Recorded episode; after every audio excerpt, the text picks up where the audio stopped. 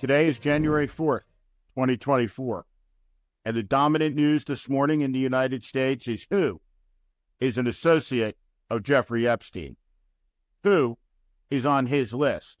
The list of people who knew nothing, who saw nothing, who flew on his planes, who visited his resorts, who got the massages from young girls, but thought everything was on the up and up. Who are those people? What this story is about is the massive corruption amongst America's power class. They live in a world apart from all of you. This is the most corrupt era in American society since at least the late 1880s or 1890s. There is no compare in the 20th or 21st century. This is similar to the type of corruption seen in the Russian oligarchy, where the richest and most elite in the society have completely opted out of any sense of morality, right and wrong. They are above it all. And that's what the Epstein story is about. It speaks to the sordid and sorry state of American politics that a former president of the United States, the Duke of York, a member of the British royal family, Alan Dershowitz, and the list goes on and on. The faces, so many of them, are familiar. They are known. But this is how this world operates hidden, invisible. This is the world where a Qatari agent or government minister hands off watches worth tens of thousands of dollars to crooked senators like Bob Menendez, all of them on the tape. The result of America's corruptocracy is that it fuels a demagogue and an autocrat like Donald Trump. He is given a pass for his massive corruption because at least Trump doesn't engage in hypocrisy. He is exactly who he says he is 100%. Trump's position is I'm above the law. He's overt about it. Not so with so many of these other people. This sickness, this rot, this decay in our land is fueling a loss of freedom for all Americans. Now, who is in the Jeffrey Epstein registrar in the context of everything happening in the world is both a big thing, but a very small thing. In the Red Sea, the situation is escalating. The United States and the Allies have given a final warning to Houthi rebels that they will be struck militarily if they attack more shipping. The situation in Israel and Gaza is dire. There is tremendous danger of this war escalating to the north in Lebanon, all across the Middle East. The flame is getting closer to the powder keg. In Venezuela, in Ukraine, 2024 is beginning in a season of war and chaos around much of the world. The American presidential campaign is less than one year away. The chief competitor to Donald Trump, who will be defeated badly, couldn't answer a question about what the cause of the American Civil War was. This is all part of the same type of awful corruption. And the threat isn't to a word, democracy, it's to a way of life. And that way of life is built around liberty and the pursuit of happiness. But it's been stripped away by the very same power class that's on the list of friends of Jeffrey Epstein. These people don't care about ordinary Americans. yet they control the lives of scores of tens of millions of them. Tens of millions of Americans can't open a bank account. They're deemed unworthy and thus are unbanked and pushed off to the usury interest rates of the credit card companies or the check cashing stores and the payday lenders. Democracy doesn't mean much to them. Probably doesn't mean a lot to the 34 year old black woman in Ohio who is being prosecuted because she had a miscarriage and put the remains of the 21 week old embryo into the toilet. Her charges are desecrating a corpse. Democracy probably doesn't mean very much to her. This election ahead needs to be fought over the meaning of America. Where we are today, how we got here, but how do we get out of this? And where are we going? There are many, many days, and there will be many ups and downs over the course of this year before the next election. One thing is perfectly clear, though this country is in crisis because its elites, the people who are on the Jeffrey Epstein list, have gone completely out of control. And the result is everywhere you look chaos in the world, a million dead from opioids in the United States, 40% of the country that doesn't have $400 available in the case of an emergency, and an absolute collapse of faith and trust in institutions, in leaders, and in our political system. That's what the Jeffrey Epstein list is about. Maybe all of those people had no idea what was going on, but they didn't. Many of them knew.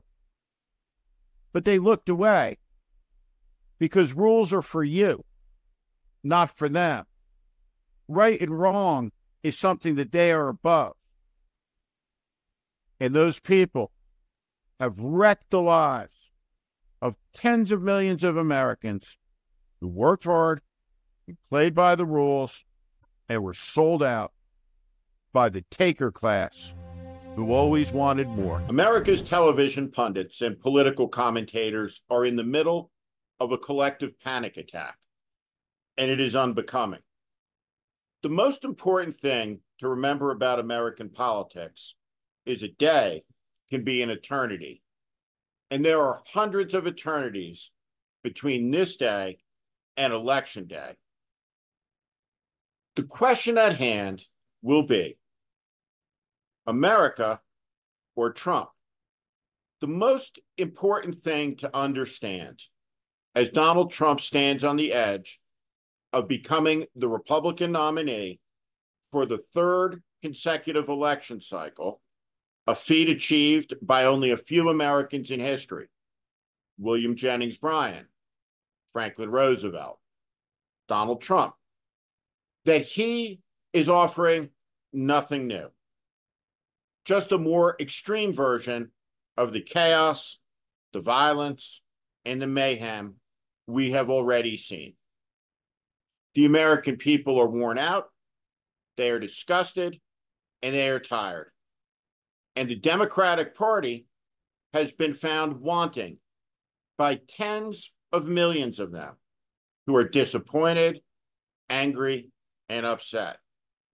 Yet in the end, those people will get on board and join the American coalition to defeat the un American coalition.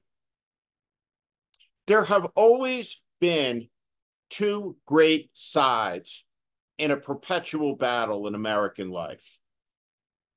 The great mistake for many people over, say, 45 years old was believing that America had transcended those fights, that the battle was ended and over, that the idea that all of us are created equally black and white, brown, it doesn't matter. Your creed, your religion, that as an American, all of us are created equally. endowed by our Creator with rights that include life, liberty, and the pursuit of happiness. The conventional wisdom for so long was this debate was settled, it was over. The right side had won. And Martin Luther King's point that the moral arc of the universe is long, but in the end, it bends towards justice was proven right. But arcs are funny. It depends at what angle you look at them from to be able to tell where they're going or where you stand in relation to their trajectory. The fight ahead seems to me to be a perpetual one. It will be waged by our grandchildren and their grandchildren. So long as there are human beings, some human beings will seek to dominate others. Some humans are inclined to give, while others are built to take. Some are predatory and rapacious and evil. During my lifetime, I have visited many places that astonish and beggar belief. I've borne witness in those places, in the concentration camps, in Tulsa, Oklahoma, in the places where Black Americans were lynched and murdered. I've borne witness in my lifetime to the awful things that human beings can do to one another. There is no bottom to the evil that humans are capable of doing each other when the power of the state combines with a dogma and a cult of personality. That's what this election is about.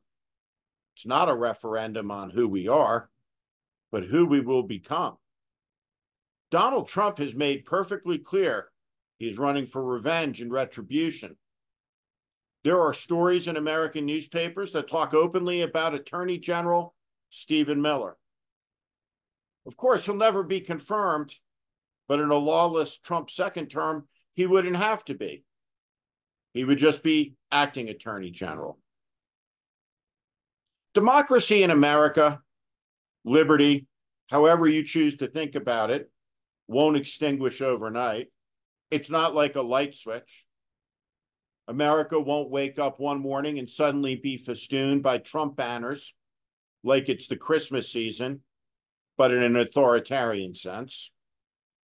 It will be gradual and it will be slow, but the signs are there already.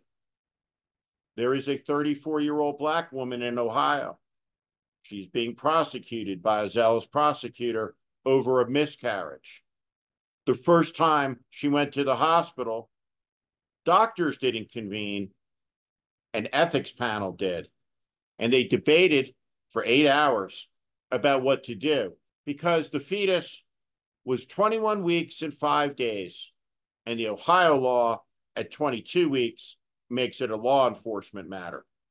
A black woman who had a miscarriage and put the remains of the fetus in the toilet is now being prosecuted by a white man for mishandling a corpse that died in utero.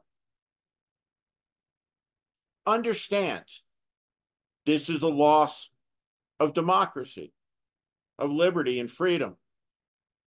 It may not be felt in the same way yet by a white man or a millionaire, but it will ultimately